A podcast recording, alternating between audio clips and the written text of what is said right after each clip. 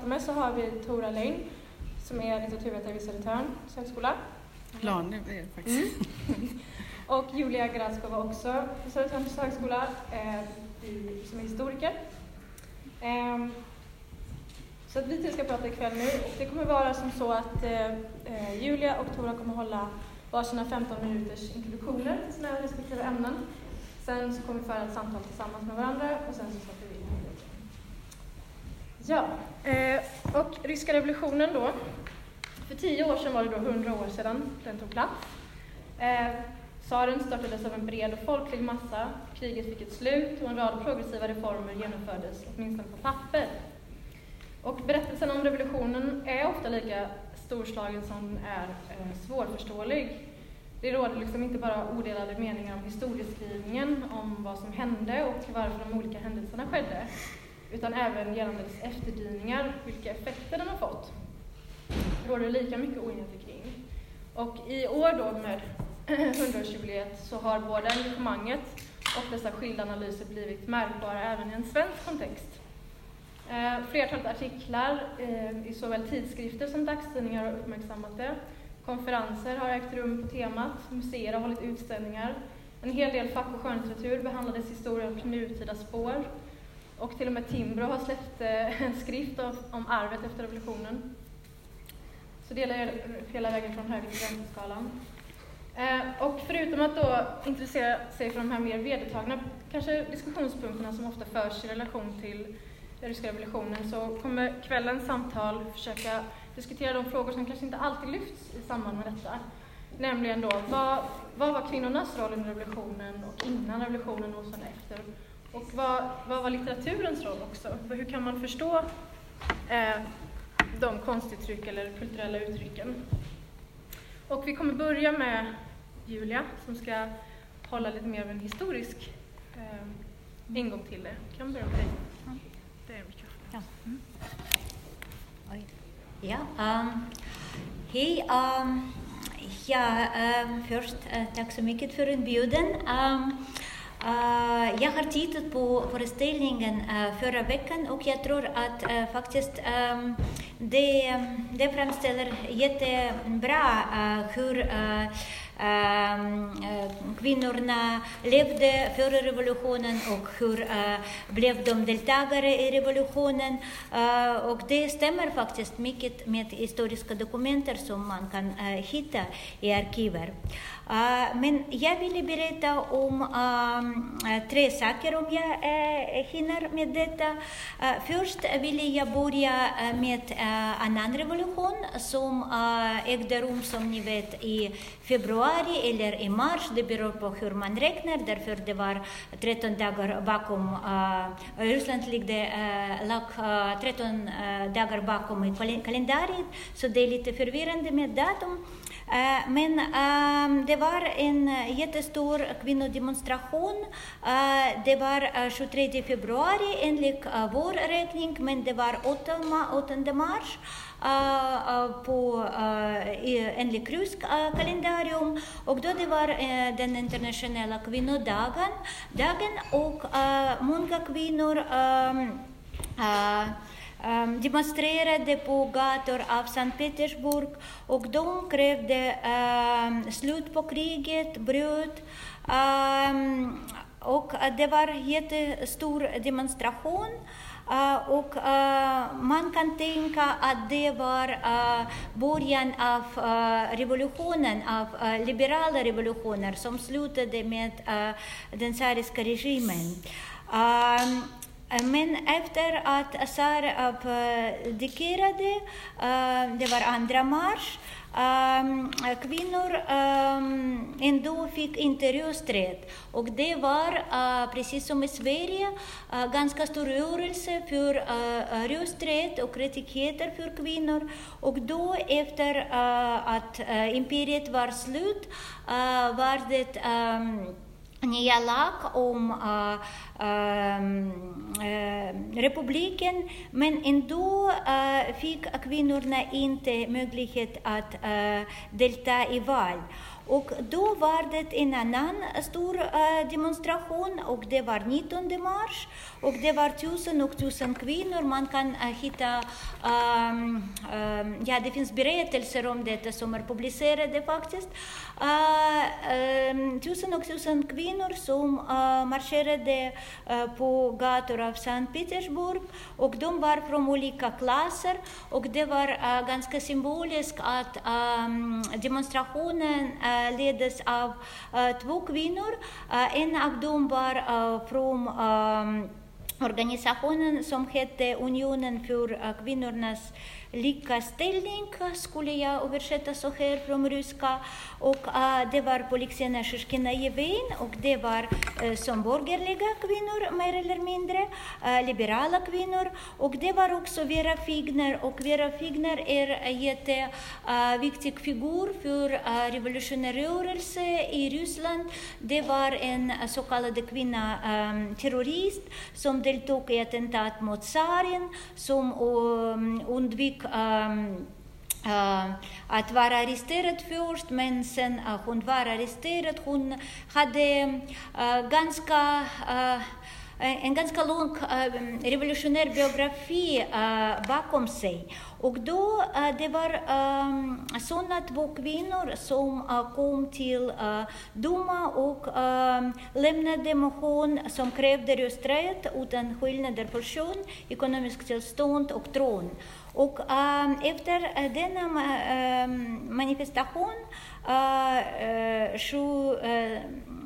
6 mars, eh, 26 eh, eh, mars publicerades nya lag om val ehm, till konstituerade assemblé.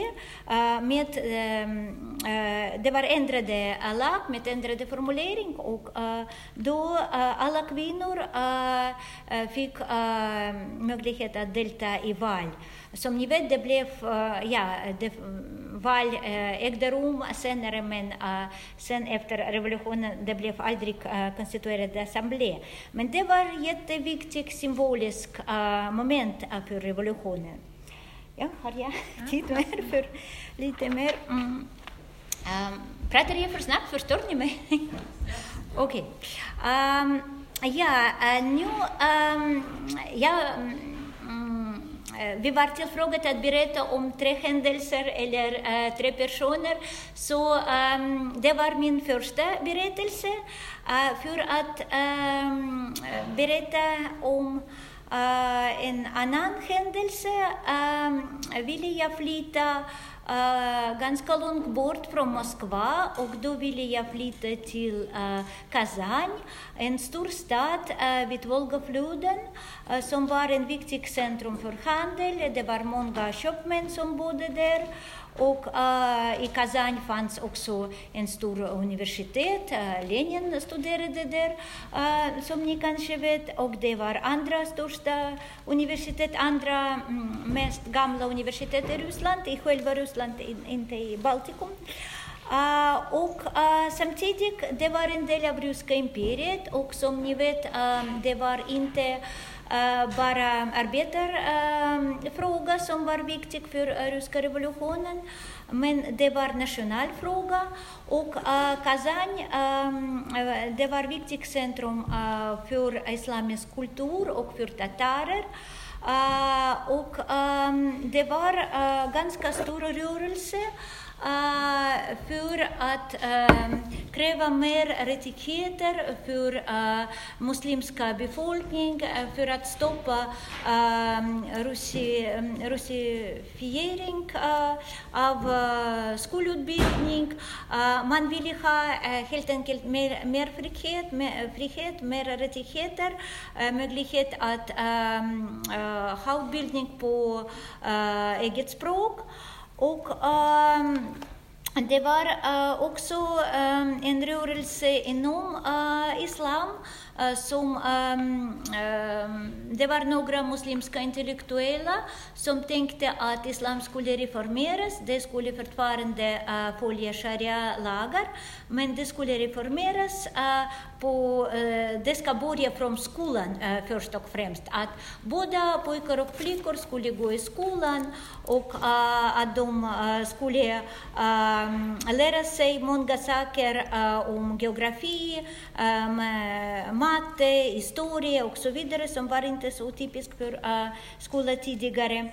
Och då ehm, kvinnorna var en viktig del av en sån rörelse och när första ehm, revolutionen, februarirevolutionen, Ehm, ägde rum, eh, då ehm, blev eh, också muslimska kvinnor eh, jätteaktiva och det var även en speciell ehm, möte som man kallade för kongress och det var runt 30 kvinnor från hela ryska imperiet som samlades i april i Kazan och de diskuterade äh, rättigheter av muslimska kvinnor. Och om man läser dokumenter från dåtiden då äh, ser man att de är ganska mm, avancerade. De krävde till exempel att man skulle ha rätt till skilmässa, att man ska ha rätt till försörjning, kvinnorna skulle ha rätt till försörjning efter skilmässa, att man skulle ha utbildning och som kvinnorna faktiskt skulle ha samma ställning i samhället uh, och um, man tänkte att det ska också uh, som förstärka nationen och det ska uh, vara möjlighet att motstå liksom, liksom pressen från ryska centrum. Och har jag lite, några minuter för min sista, um, ehm, um, ehm, sista um, ehm, händelse. Eller, uh, jag ville berätta faktiskt uh, om en organisation uh, som grundades 1919 och det var uh, direkt följt av uh, revolutionen i oktober. Um, organisationen hette på ryska Genadel och man kan säga det är kvinnodepartementet i kommunistiska partiet.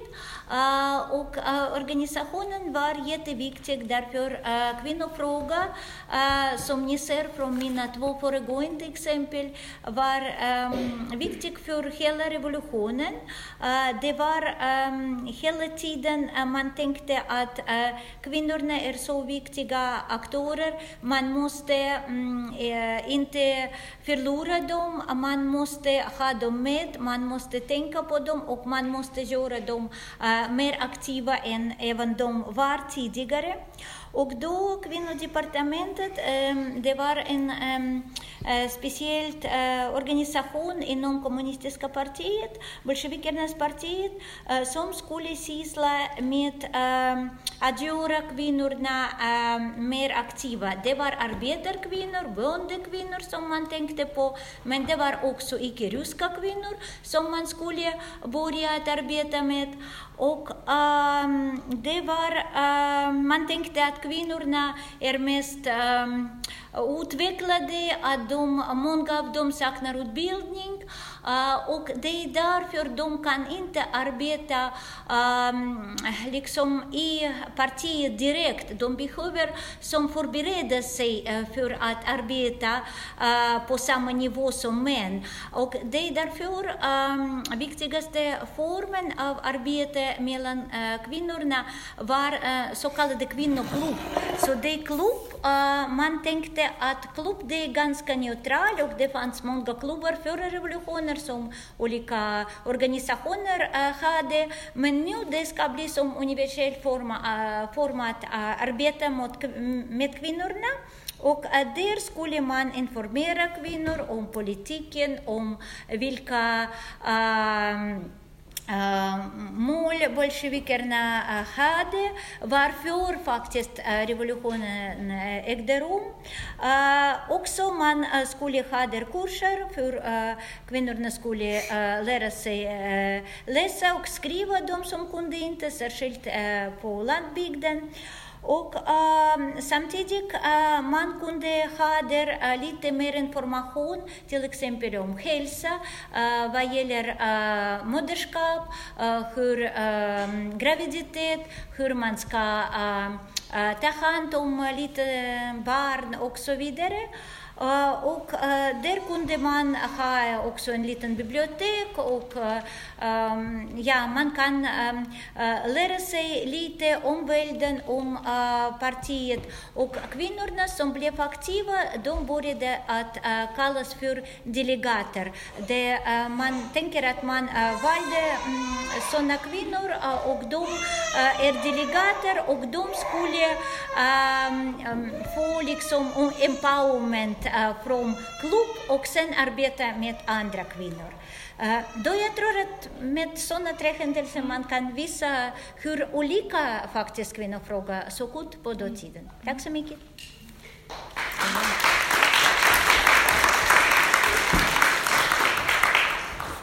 Skulle du, ska jag ta den direkt?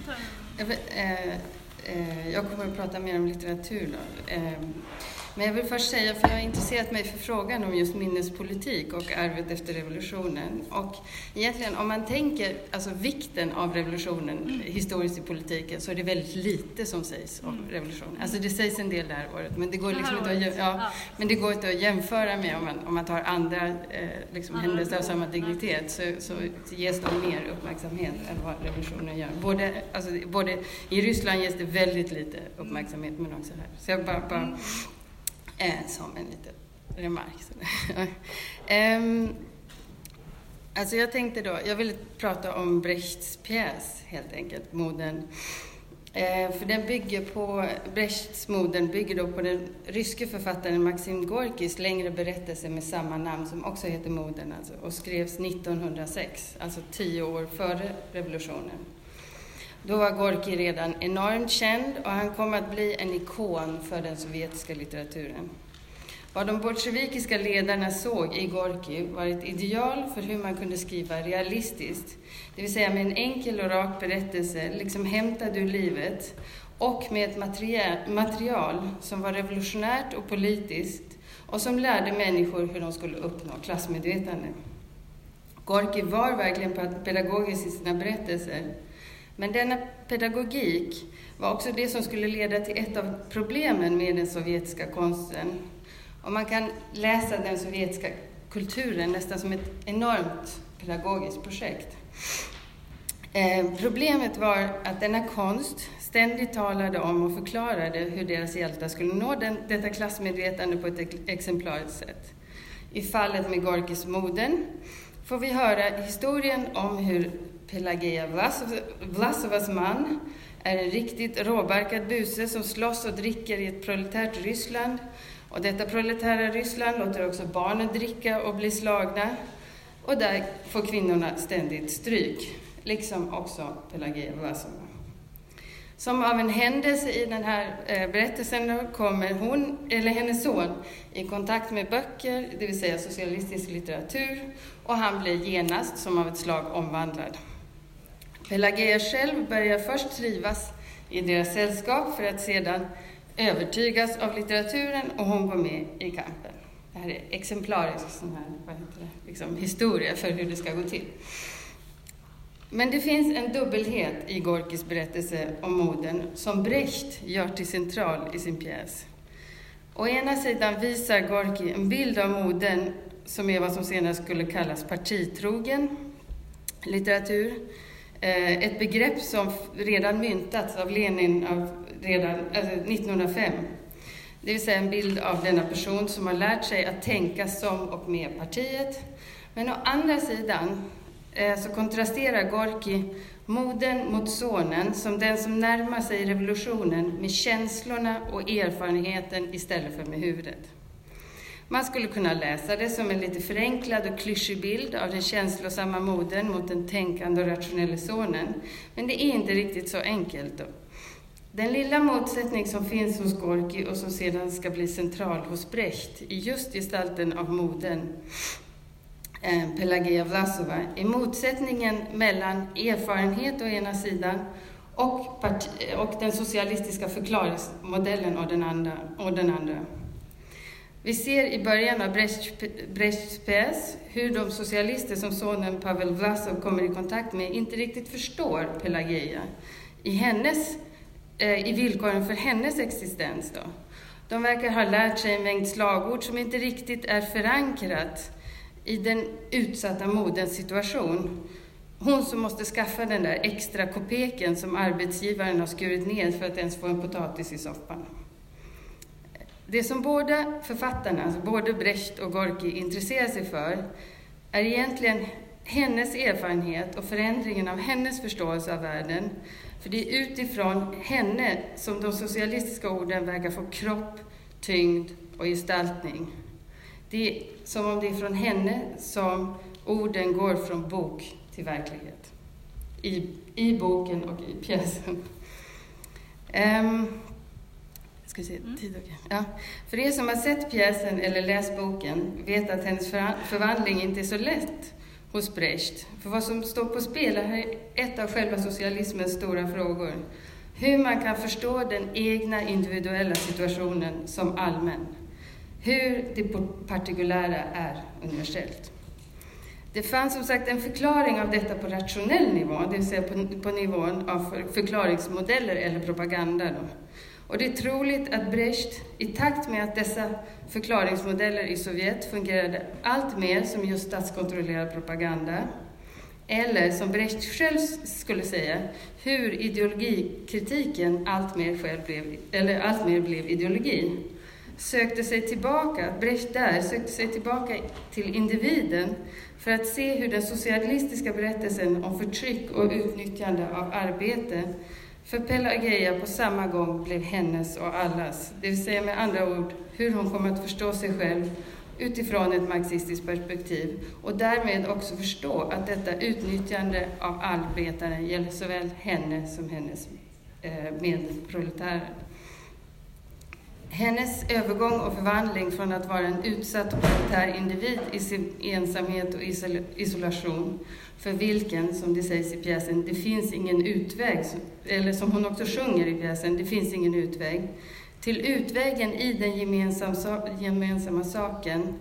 Utme, utväg här kanske framför allt för att den är, eller var, gemensam, eh, är den dramatiska vändningen i moden. Med andra ord, bilden av moden för Brecht och Gorki är också detta. Möjligheten till en förening av det enskilt upplevda och det gemensamma och därmed en förankring av den socialistiska idén. Har jag, har jag tid kvar? Vad händer då med moden under revolutionen? Det vill säga moden som bild och idé. En återkommande idé hos några av de främsta ideologerna under revolutionen eh, Alexandra, som hos till exempel Alexandra Kollontaj och Nadezjda eh, Krupskaja, som var Lenins fru, var behovet av att spränga den borgerliga familjen. Och eftersom det, kom, någon kommer att ta, eller vet eh, det kommer att talas om Kollontaj senare, så tänkte jag skulle säga ett par ord om Krupskaja istället, som är mindre känd. Hon är inte, det är inte så att hon är ett jättebra exempel, men hon är intressant i det här avseendet. Eh, Krupskaja, hon var inte en moder och inte heller entydigt en feminist.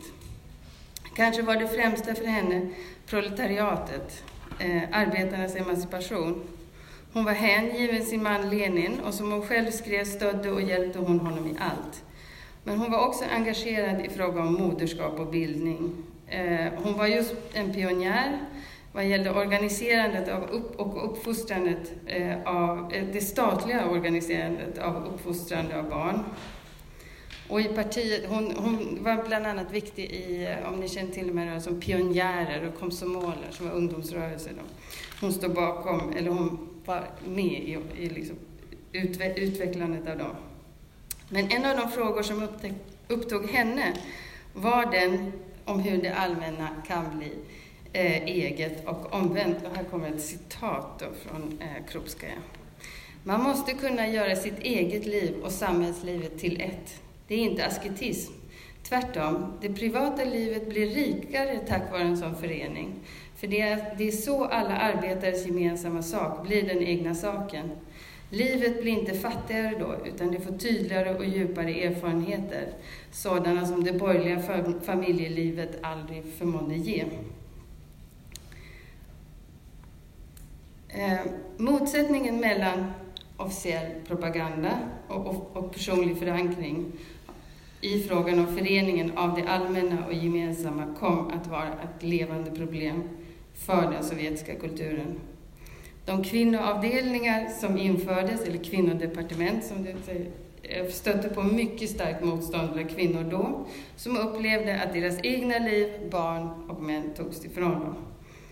Eh, och även om den bolsjevikiska regeringen verkligen lyckades spränga den borgerliga familjen som mall för samhället och kvinnan verkligen blev en del av arbetslivet, diskuterar man mycket i förhållande till Sovjet hur kvinnans, liksom mannens öde, underordnade statens allmänna syften och därmed utnyttjades på ett annat sätt. Krupskaja själv tett sig som en inkarnation av detta problem, vilket somliga andra betvivlar. Ehm, det finns en historia till exempel om hur amerikanska feminister kom till eh, Sovjet på 70-talet för att träffa kommunistiska kvinnor och diskutera feminism.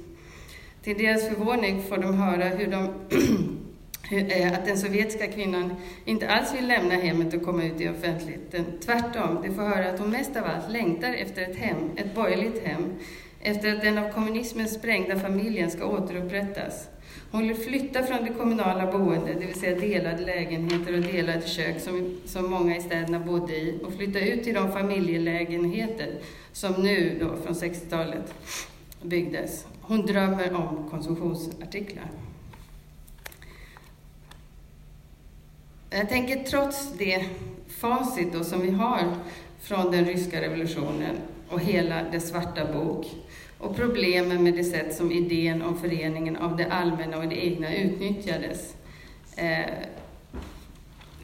eh, i Sovjet, så tycker jag ändå, kanske vi ändå någonstans i bilden av Brechts moder kan rädda en fråga om rikedomen i föreningen av det allmänna och det egna. Tack.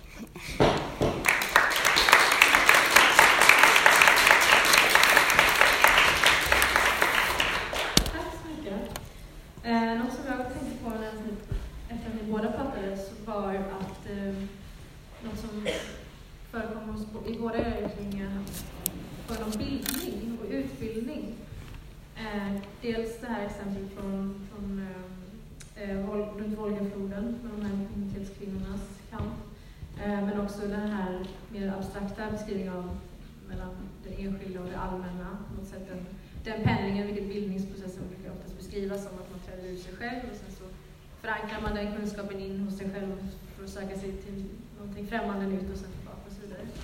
Eh, och det är en fråga som eh, jag som själv eh, har varit liksom, politiskt aktiv och ehm, eh, som jag brottats med, och jag är också akademiker, så jag en, liksom har känt att man har en fot i liksom varje läger ungefär och att det har varit väldigt svårt att förena. Men hur, hur såg relationen om man ställer frågan ganska brett, hur såg relationen då mellan å ena sidan eh, kunskapsbildning, alltså teori och praktik med den här eh, organiseringen och mobiliseringen ut däremellan? Vad fanns det för liksom, bryggor eller hur eh, var det studiecirklar? Fanns det folkbildningsidealet eller liksom var det, skedde det mer på institutioner? Och, eller hade man, fanns det vissa särskilda böcker eller en viss litteratur eller vissa platser som var förenade med detta? Alltså, hur, ja.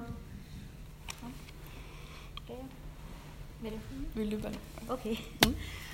Mm. Ja, um, jag började att prata om kvinnoklubbar men jag kan berätta hur var det lite senare därför jag forskade om en annan organisation det hette Kommissionen för uh, att förändra kvinnornas vardag och arbete. Någonting sånt om jag kan översätta det rätt från ryska. Och det bildades eh, 1926 och det existerade till 1932. Uh, eh, och um, um, då uh, var det um, arbete med bondekvinnor och med kvinnor uh, som ehm, Eh, var i, mm, med tycker ryska kvinnor ehm, i centrum av eh, arbete och ehm, man försökte att använda alla möjliga medier för detta. Eh, först ehm, det var eh, som ehm, det hette Röda hus eller Röda jord som eh, nomadisk hem i Kazakstan till exempel, i, i Bashkortostan i sådana delar där man, mm, ja, nomadiska folk bodde. Så man försökte att uh, komma med um, utbildning till varje uh, plats um, och uh, Ehm, um, sådana uh, eh, röda hus uh, fungerade som um, en stor centrum, även om det saknades resurser hela tiden. Uh, och det var tänkt, i alla fall, det var inte alltid realiteten. Ehm, det var tänkt att kvinnorna ska lära sig först nya metoder av arbete.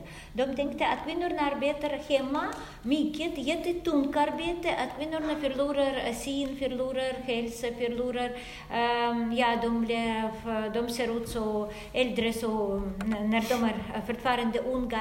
Så de skulle förbättra och ehm, lära sig mer moderna ehm, moderna mm, sätt att, att arbeta, att producera tyg till exempel, att eh, ta hand om ja, det kan jag inte säga, uh, husdjur, ja, man skulle säga kanske. Uh, ja, um, då man um, Um, ja, man måste lära sig ar att arbeta på nytt sätt. Sen man ska lära sig uh, läsa och skriva. Sen det var mycket um, viktigt med uh, visuella med den visuella. Man skulle organisera många sådana flytande utställningar, till exempel vad gäller moderskap. Man, bara, um, man hade inte så mycket pengar, så man gjorde en utställning med många bilder som hur man um, ska gå till läkare om man har något problem, hur man ska ta hand om barnet, hur man ska städa i uh, hemmet för att det skulle inte vara um, tillgång för någon infektion. Och sen man flyttade utställningen. Det visades två veckor i en by, sen flyttades till en annan by och det var filmerna. Ja, det också var um, det som jag um, forskade om, det var stumfilmer uh, och uh, det även um, ja, det var jättetydligt för deltagare, för alla som kunde komma och titta på filmer. De kunde förstå liksom, vad det handlar om genom filmen. Och filmerna, var det också utbildningsfilmer? Alltså var det informationsspridning eller vad, liksom, vad rörde sig filmerna om? Allt möjligt.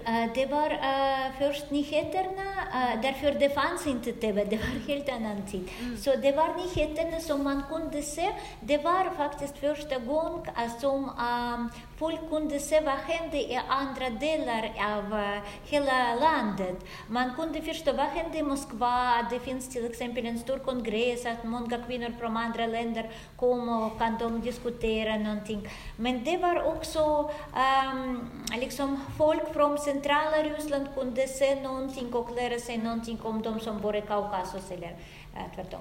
Så kanske också en del någon slags nationellt enhetligt projekt. Och, men jag tänker också att film som medium, då krävs det inte en läskunnighet till exempel, utan mm. att du kan ta till dig. Så ja, det absolut. Ett, ja. ja. ja.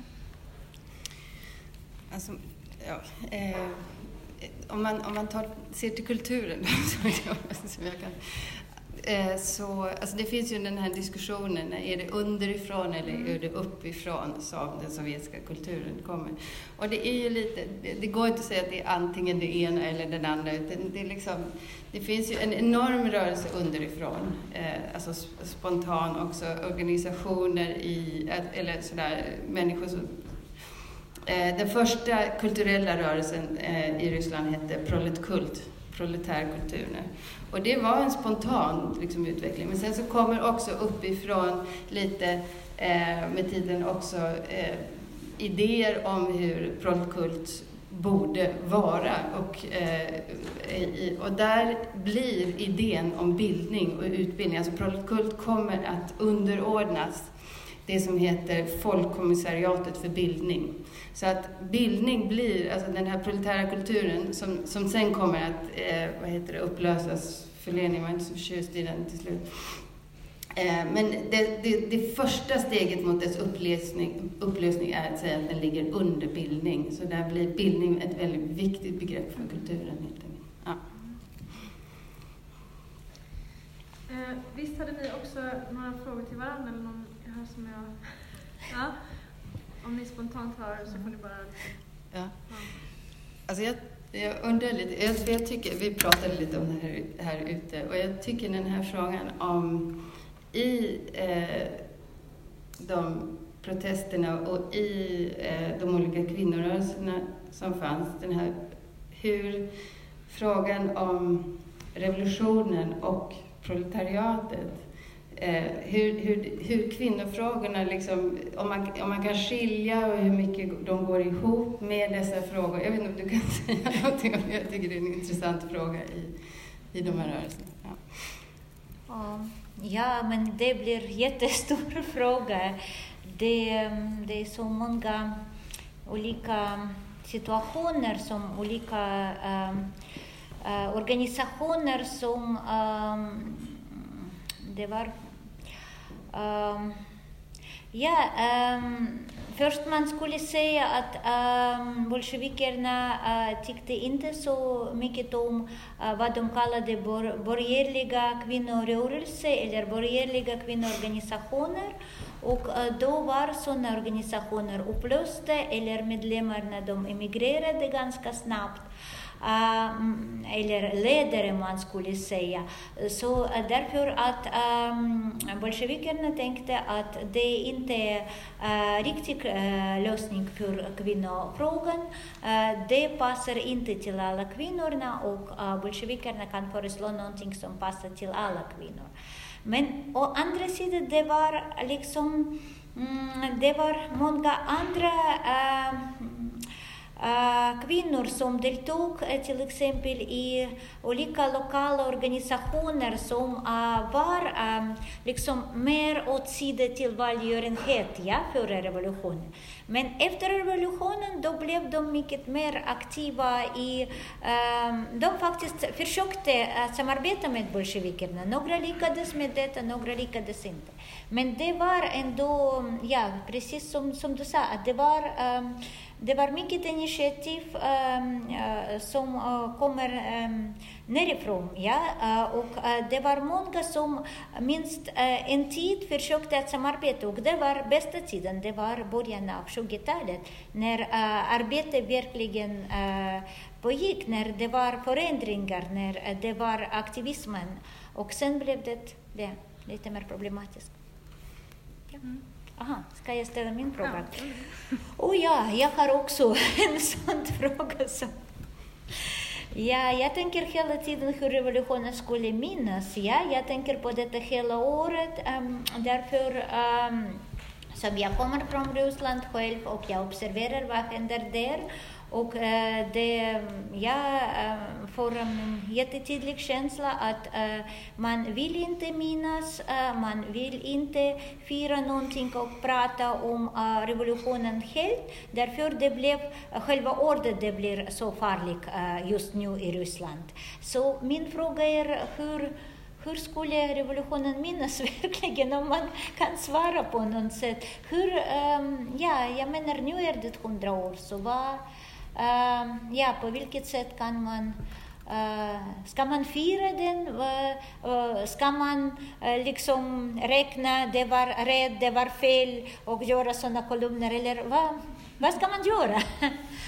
uh, jag vet inte om man kan... Alltså jag, jag, an, jag antar att anledningen till att det inte firas särskilt är att detta är en politisk fråga. Alltså det, jag menar, det här är ett, om man tänker, det finns ju Eh, I Europa, det finns, eh, Europa har formulerat det heter på engelska, jag vet inte hur man ska översätta, Seven Vehicles for the Memory of Europe. Som är alltså liksom, vi, ja, sju, ja, eh, och bland dessa finns eh, andra världskriget och, och Sovjetunionens upplösning, men inte revolutionen. Mm. För att revolutionen är inte en fråga som man vill ha med i Europas sju hjul, för man vill gärna ha en apolitisk minnespolitik egentligen. Så. Och det är därför jag tror att revolutionen är ett problem, för om man tar utanför Ryssland. I Ryssland så har eh, jag, vet, jag tittade på det, alltså Putin, han sa i december förra året i ett tal att vi ska minnas revolutionen och eh, vi ska eh, vi ska just göra som du säger, vi ska ställa för och emot, vi ska liksom väga goda saker med dåliga. Men, säger han också, att revolutionen står för destabilisering och det vill vi inte ha. Eh, men jag tror det viktigaste är, vad han än säger där, så är det stora, det får inga pengar. Jag menar, eh, om man jämför med hur andra världskriget det är miljoner som går till liksom, den ihågkomsten. Så här, hur det ska göras, det vet jag inte, men det här tror jag är några av de saker som ligger bakom det sätt som det minns. Ja. Eh, en liknande fråga till dig Julia, hur, eh, hur har situationen sen för både för kvinnors del men också minoriteternas, de grupperna varit efter revolutionen och fram tills egentligen samtid? Hur, hur har utvecklingen varit efter Stalin kom till makten och sen vidare nu med... Hur har det utvecklats? Ja, det behöver jag, ja, som en kurs. Ja. Med några föreläsningar i alla fall. Oh ja, det är jättesvårt att säga. Men um, ja, jag vad, liksom, vad hände med de här? Ja, att säga uh, så här att um, det um, var en period ungefär till början av 30-talet som var jättespeciell period och som var uh, särskilt förändrad minst i rysk uh, sovjetisk historieskrivning och det är inte bättre nu i Ryssland. Som, um, det tas bort uh, helt liksom och vi vi vet inte så mycket. Eh, namn försvinner, eh, ehm, hela organisationer är inte forskade. Det var farlig period för makten senare, för Stalin, för de som hade makten efter Stalin och kanske för de som har makt nu. Därför eh, 20-talet som första 10 12 år efter revolutionen. Det var någon speciell tid. Ehm, ehm, det var många möjligheter. Och sen, ja, som, sen det var som en efter annan möjlighet, det var slut. Ja. Eh, Kvinnor uh, departementet, eller vad heter kvinno, Avdelningar, kvinnoavdelningar, det, um, uh, var, det var slut på uh, 1930. En annan organisation, Kommissionen för kvinnoarbete, det var slut 1932. sen som ni vet, det var Stalins nationalpolitik att det, det var kvinnofrågan som var slut. Ja? Stalin skrev direkt att nu är kvinnofrågan ja, som um, solved, ja, det, mm. ja, det är inget, inget problem, löst, ja, mm. det, det finns inget mer att göra. Uh, och sen det var nationell fråga, det var uh, mycket uh, mer hemskt, att det var deportationer av många, som 15-16 etniska grupper som deporterades, tvångsdeporterades och det var många intellektuella från olika etniska minoriteter som var särskilt i fokus av repressionerna under terrorår 36, 37, 38. Så det var, um, jag har varit i en museum e, i uh, Marie um, republiken, då det står det att som 92 procent av nationella intellektuella, det var inte så många utbildade, då 92 procent av dem försvann under tiden av repressioner, tiden Grand Terror. Så det var så, ja. Mm. Jag ska... Svårt att vara verksam. Ja, så sen blev det mycket äh, sämre och det blev lite bättre efter Stalins äh, död, ja, men det var inte som kvinnofrågan, ja det, det ska bli för mycket. Jag, jag kan inte kanske berätta allt, jag, jag vet inte. Det var, det var lite, uh, ja, mm, lite nya, eh, allt började på nytt på 90-talet, eh, men eh, det var många aktiviteter som bland de representanter av etniska minoriteter och det var många kvinnliga organisationer. Men nu det är igen det är samma sak och det är problem till exempel för nationella språk Därför på 90-talet uh, i samma republiken i Tatarstan som jag pratade om, det var alla skolbarn skulle lära sig båda språk, ryska och tatariska från första års, årskurs. Men nu, det, nu försöker regeringen förändra detta. Att man, de säger bara att man behöver inte lära sig tatariska, det är litet språk, varför behöver man detta? Det är mm. ryska som gäller. Så det är bara ett exempel, men det finns många, många olika aspekter i detta, mm. så jag, jag, tror att jag, ja, jag kan inte mm. prata om alla. Mm. Alltså jag, jag kan bara säga kort, för jag kan inte, men det finns en sån här, också en sån här dubbelhet i det sovjetiska, att många av de här frågorna som gäller kvinnlig emancipation, de var ju integrerade i den sovjetiska staten mm. tidigt och de fortsatte ju på ett sätt att vara det, även om det var tillbakagångar. Så, så att det, det finns liksom, det, det, det, är lite andra moderniseringskurser som, mm. som, som Sovjet tar. Då. Ja, så lite hopp fram och tillbaka. Mm. Om jag får backa bandet lite och bara ställa en fråga angående Gorkis pedagogiska skrivstil, om man ska säga, eh, som ju kallades för en socialistisk realism.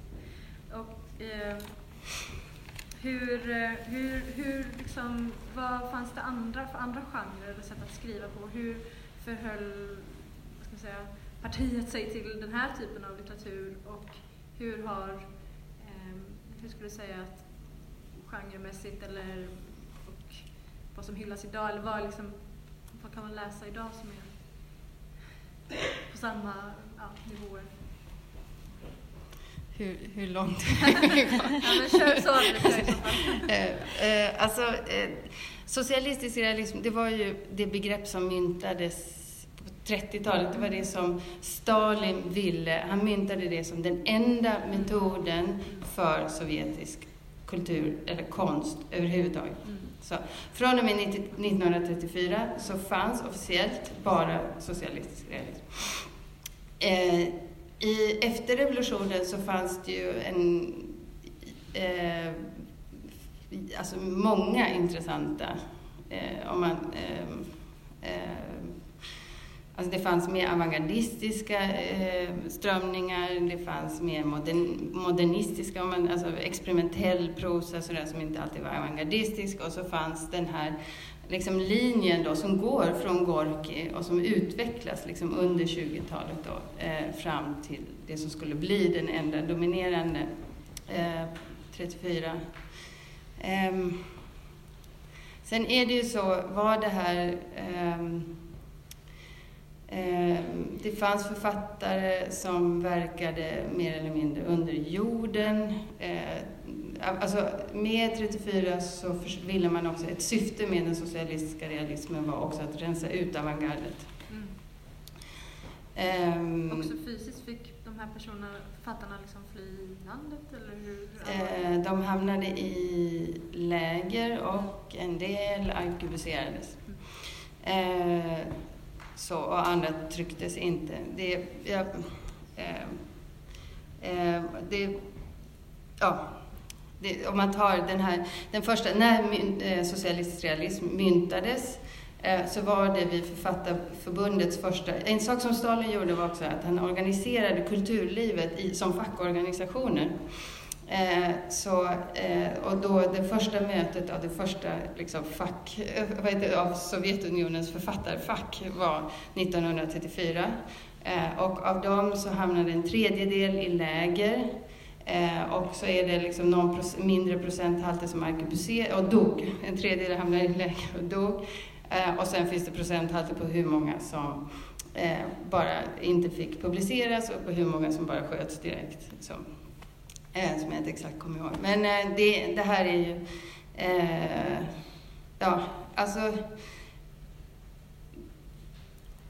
jag, jag, vet inte om det besvarar din fråga, men sen, sen är det ju så att socialistisk realism fortsätter att vara den enda metoden för sovjetisk konst fram till perestrojkan.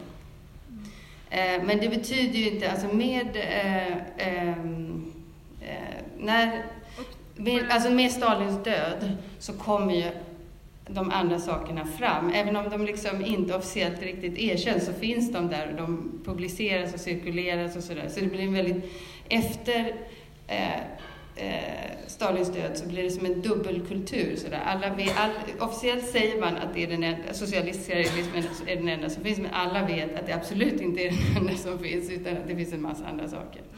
Så, ja. Men bara för förklara för någon som inte vet vad det är. Ah, eh, eh, socialistisk realism eh, skulle definieras att man skulle avbilda verkligheten i dess revolutionära utveckling, tror jag är den den formulering som man myntar.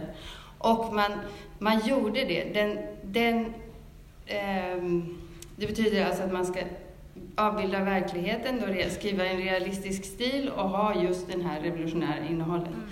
Och den som man hyllade som liksom modellen för detta var just Gorki. Mm. Men jag, alltså jag tycker det var så roligt att se eh, att eh, jag tycker att alltså Brechts pjäs är underbar för att han förmår liksom bevara lite av Gorki, men ta bort eh, Alltså han förmår leka med den där pedagogiken, så han liksom tar bort det värsta av den där pedagogiken där vi bara ska känna med och övertygas av att allting är precis som det är. Så han leker med den så att vi kan få, få ha kvar lite av Gorki och liksom ändå inte acceptera all den där pedagogiken. Mm. Men också att den ska innefatta att karaktärerna ska vara någon slags föredömen eller hjältar på något sätt? Eller? Ja, mm. absolut. Och, eh, ja, och en, alltså, de hem, många av de här berättelserna är också berättelser om eh, Egentligen många är ganska självbiografiska och berättar om författarens egen eh, väg antingen till revolutionen eller från revolutionen genom inbördeskriget och till partiet. Mm. Eh, jag ska också hinna med publikfrågor, så det är en kvart kvar, så det är perfekt tajmat. Ja, jag har knappt kollat bak. Eh, är det någon som har någon fråga? Ja. Jag tror ni var samtidiga. Ja. Eh, nu när ni har, gissar jag då, eh, bevakat hur, eh, hur det har hänt och hur det har firats, eller, ja, eh, kan ni ge några exempel på något, något sätt att minnas eh, revolutionsåret som ni har tyckt varit intressant på något sätt? Antingen, eh, ja, som faktiskt tagit upp någonting som intresserat dig för eller ja, eller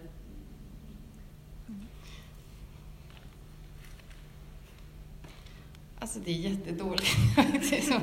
alltså jag har varit på konferenser som har varit jätteintressanta så, och därför, där det har varit en levande fråga vad revolutionen var och så. Men jag, jag vet, där var det också någon som höll, på en av de konferenserna, så var det någon som också höll en, ett föredrag om hur, hur eh, revolutionen mindes i Ryssland det här året. Och det var, eh, eh, för jag har inte ehm, jag har varit i, i Ryssland i år, men jag har inte varit på de här revolutionsutställningarna som var. Men det han visade från de här revolutionsutställningarna var, var hur extremt fattiga de var. Alltså det var sådär att, eh, han, det var en rolig sak som, det var sån här det fanns många eh, alltså, lådor med såna exponatlådor eller vad det där man liksom får titta i lådorna vad som såna olika artefakter.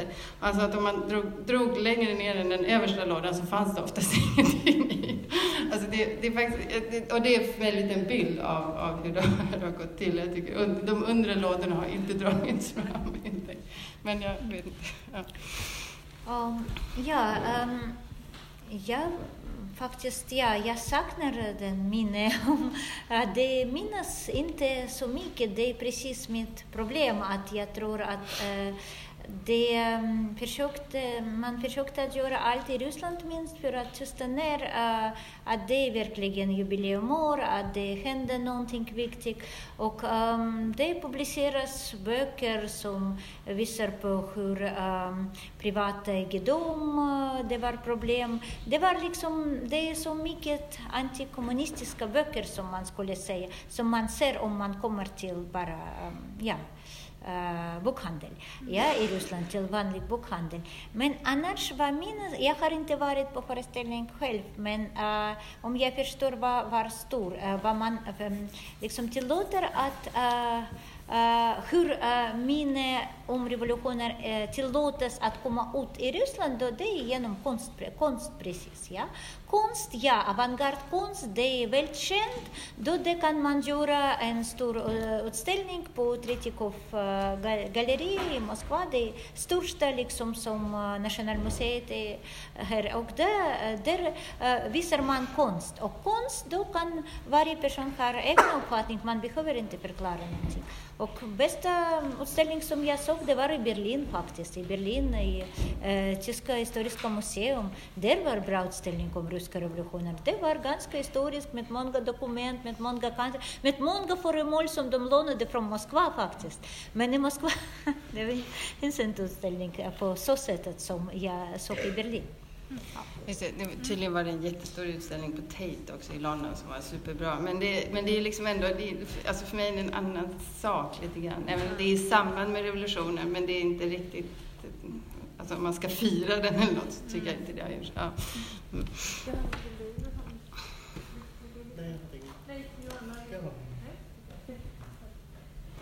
Jo, jag undrar hur eh, stödet bland kvinnorna för bolsjevikerna hur det ut före och efter inbördeskriget. Mm. Okej. um, ja, det um, har jag inte så exakt uh, svar. Jag tror uh, efter inbördeskriget, um, ehm, det var, ja, jag tror att um, Ryssland det är så stort så det är så svårt faktiskt att generalisera. Om man tänker på eh, centrala centrala delen av Ryssland, ja, där inbördeskriget var eh, uh, stort och det var, uh, ja, kvinnorna uh, ja, förlorade kanske deras uh, makar, det, det, var problem med försörjning, det var problem med för familj. De, mm, de var, ja, men det var från början bara, det var inte alla kvinnor var så positiva med bolsjevikerna. Så det kanske blev lite sämre i sådana centrala delar äh, äh, efter inbördeskriget. Men bara jag tänker hela tiden att Ryssland är så stort och det var um, Ehm, när jag läser historiska dokument då jag har en känsla att till uh, uh, stora delar av Ryssland liksom hela budskapet var revolution, det kom bara efter eh, inbördeskriget. Då det var ingenting före nästan. Så då, första eh, eh kännedom av vad riktigt hände, vilka nya rättigheter kvinnor har, det kom senare till sådana byar. Så det, då gjordes eh, ja, kriget ingenting faktiskt. Därför de, eh, det började ingenting på riktigt före före inbördeskriget kanske. Mm. Ja.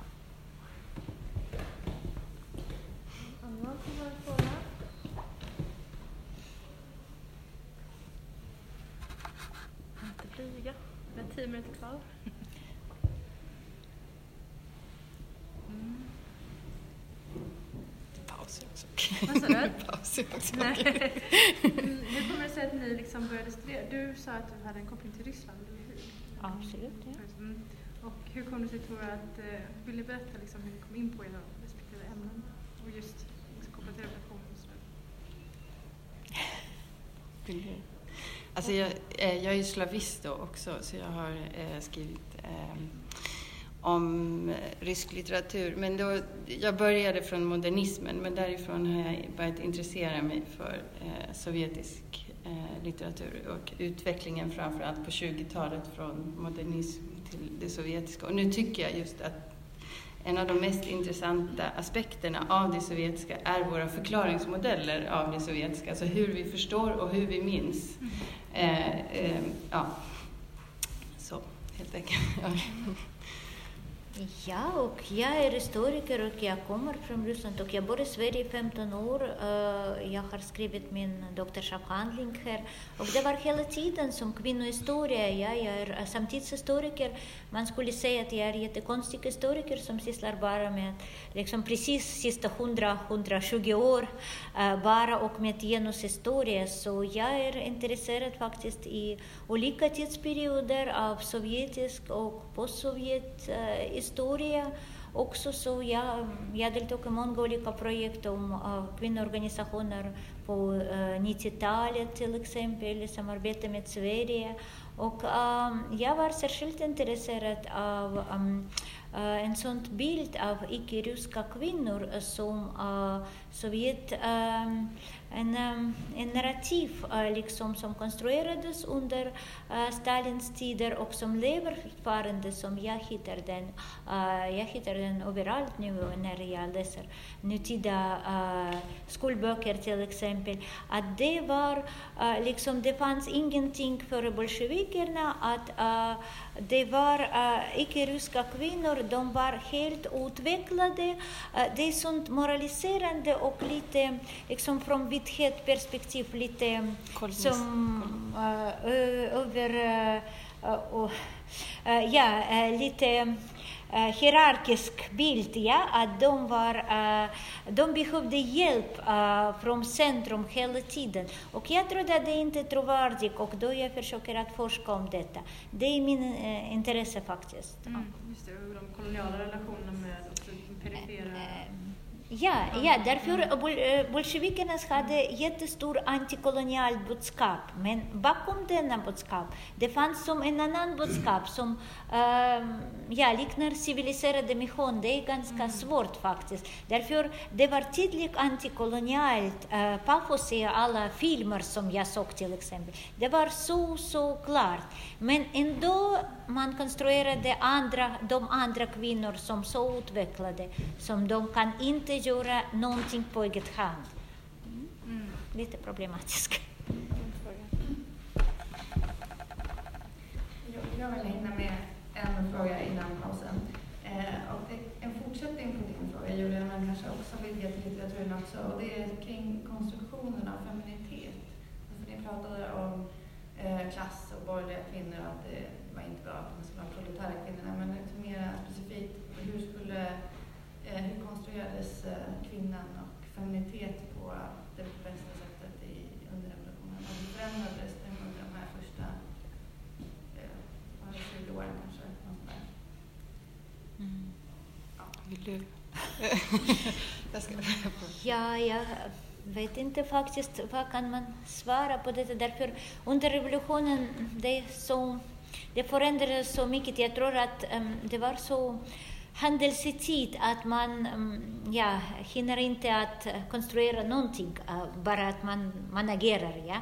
Men sen konstruerades det eh, den så, man skulle säga, stalinistisk eh, bild av feminitet, hur det skulle vara den sovjetiska kvinnan.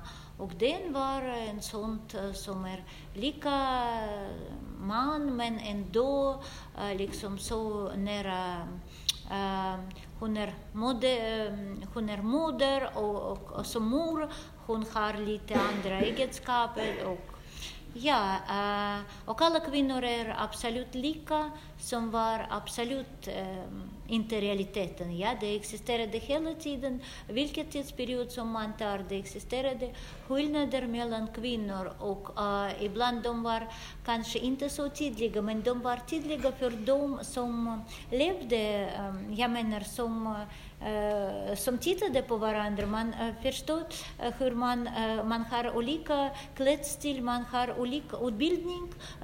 det var liksom så stor skillnad mellan de kvinnorna som var utbildade och som var outbildade. Det, det fanns många skillnader som uh, ja, saknades i den officiella bilden av sovjetisk kvinna. Där var alla lika, utan eh, uh, nationalitet, utan uh, klasskillnad. Men uh, ja, det fanns många nationella konflikter mellan olika kvinnorna. Så det, ja.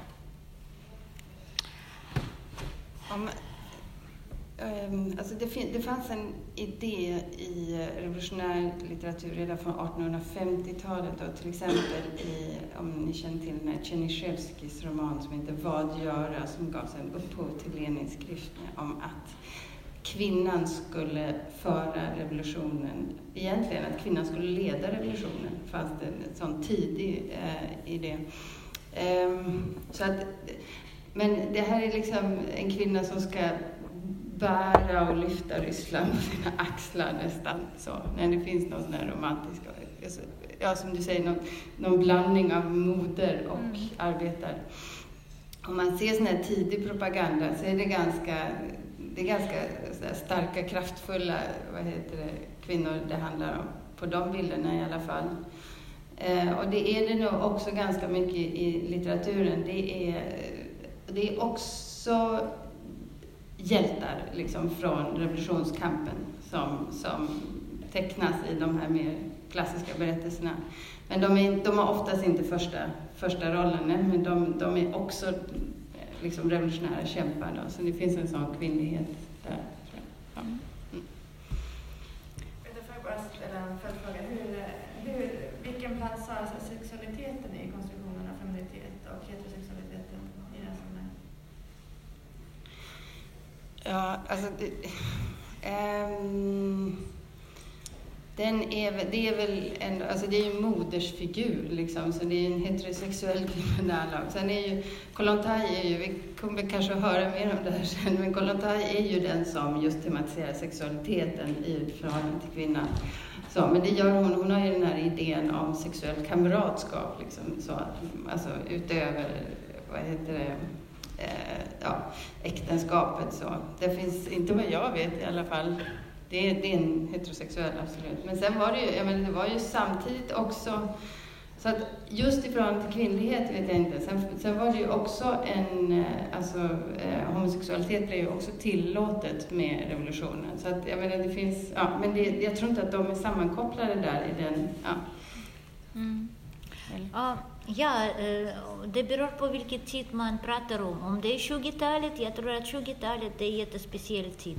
Då var mycket tillåten, ja, eh, och det var många diskussioner. Det var fortfarande öppet för diskussionerna. Ja. Alla, alla kunde äh, ja, prova någonting. Så det var som första sexuella revolutionen faktiskt i Ryssland på den tiden. Och man provade att äh, ja, leva utan äktenskap till exempel. Att äh, abort var tillåten 1920. Äh, eh, det var äh, nästan utan någon, ja, man, ja, man kunde mm, prata om faktiskt fri abort. Ja. Då det var ja, många nya saker. Och sen blev det allt slut nästan igen på mitten av 30-talet. Abort eh, förbjöds 36. Men det var homosexualitet och blev eh, eh, ja, samkönade eh, Ja, samkönad sexualitet blev förbjudet äh, 30... Det, det blev äh, kriminaliserat, jag menar, äh, 34. Ja. Mm. Så, äh, ja. Det blir en jättebra övergång till nästa punkt. Ah, Okej, okay, vi tar en sista fråga. Mm. Jag undrar, hur, hur påverkades kampen för kvinnors rättigheter i Europa av eh, ryska revolutionen? Det var en stor. Kanske någon som kan det bättre än vad vi. Eh. Okay. Ja. Kan du? Ja, jag kan se. Det finns inte mikrofon. Förlåt, jag snurrar. Ja, det är kvar. Ja, um, nej, men verkligen stora fråga. Men uh, Ja, jag tror att eh, det påverkades ganska mycket. I alla fall vad jag läste om Sverige, men ni vet bättre säkert att Kollontaj eh, ja, påverkade någonting eh, som heter Fågelstaskolan i Fågelsta, Medborgarskolan i Fågelsta, ja, som man kan tänka sig. Nej, men det är mycket som uh, man läste om uh, revolutionen och man organiserade sig i olika länder, som även i Latinamerika det är ganska generellt som man kan titta på land. Jag kan, jag kan inte de konkreta, men de var, de var ju kompisar allihopa på den tiden. Men det är roligt för eh, Kollontaj var ju i Sverige innan revolutionen också och hade alltså nära kontakter med det svenska kommunistiska partiet och, eh, och även med Katta Dahlström till exempel. Och sådär. Så det finns ju ganska nära personliga, Klara Zettlin och eh, alltså det finns ju personliga nära kontakter. Exakt dominoeffekten, den, den kan jag inte. Nej. Vi måste tyvärr sluta. Ja. och vi tar en kortare paus på tio minuter och sen så kör vi med Kollontaj. Tack! Blev det okej? Ja, det blir jättebra.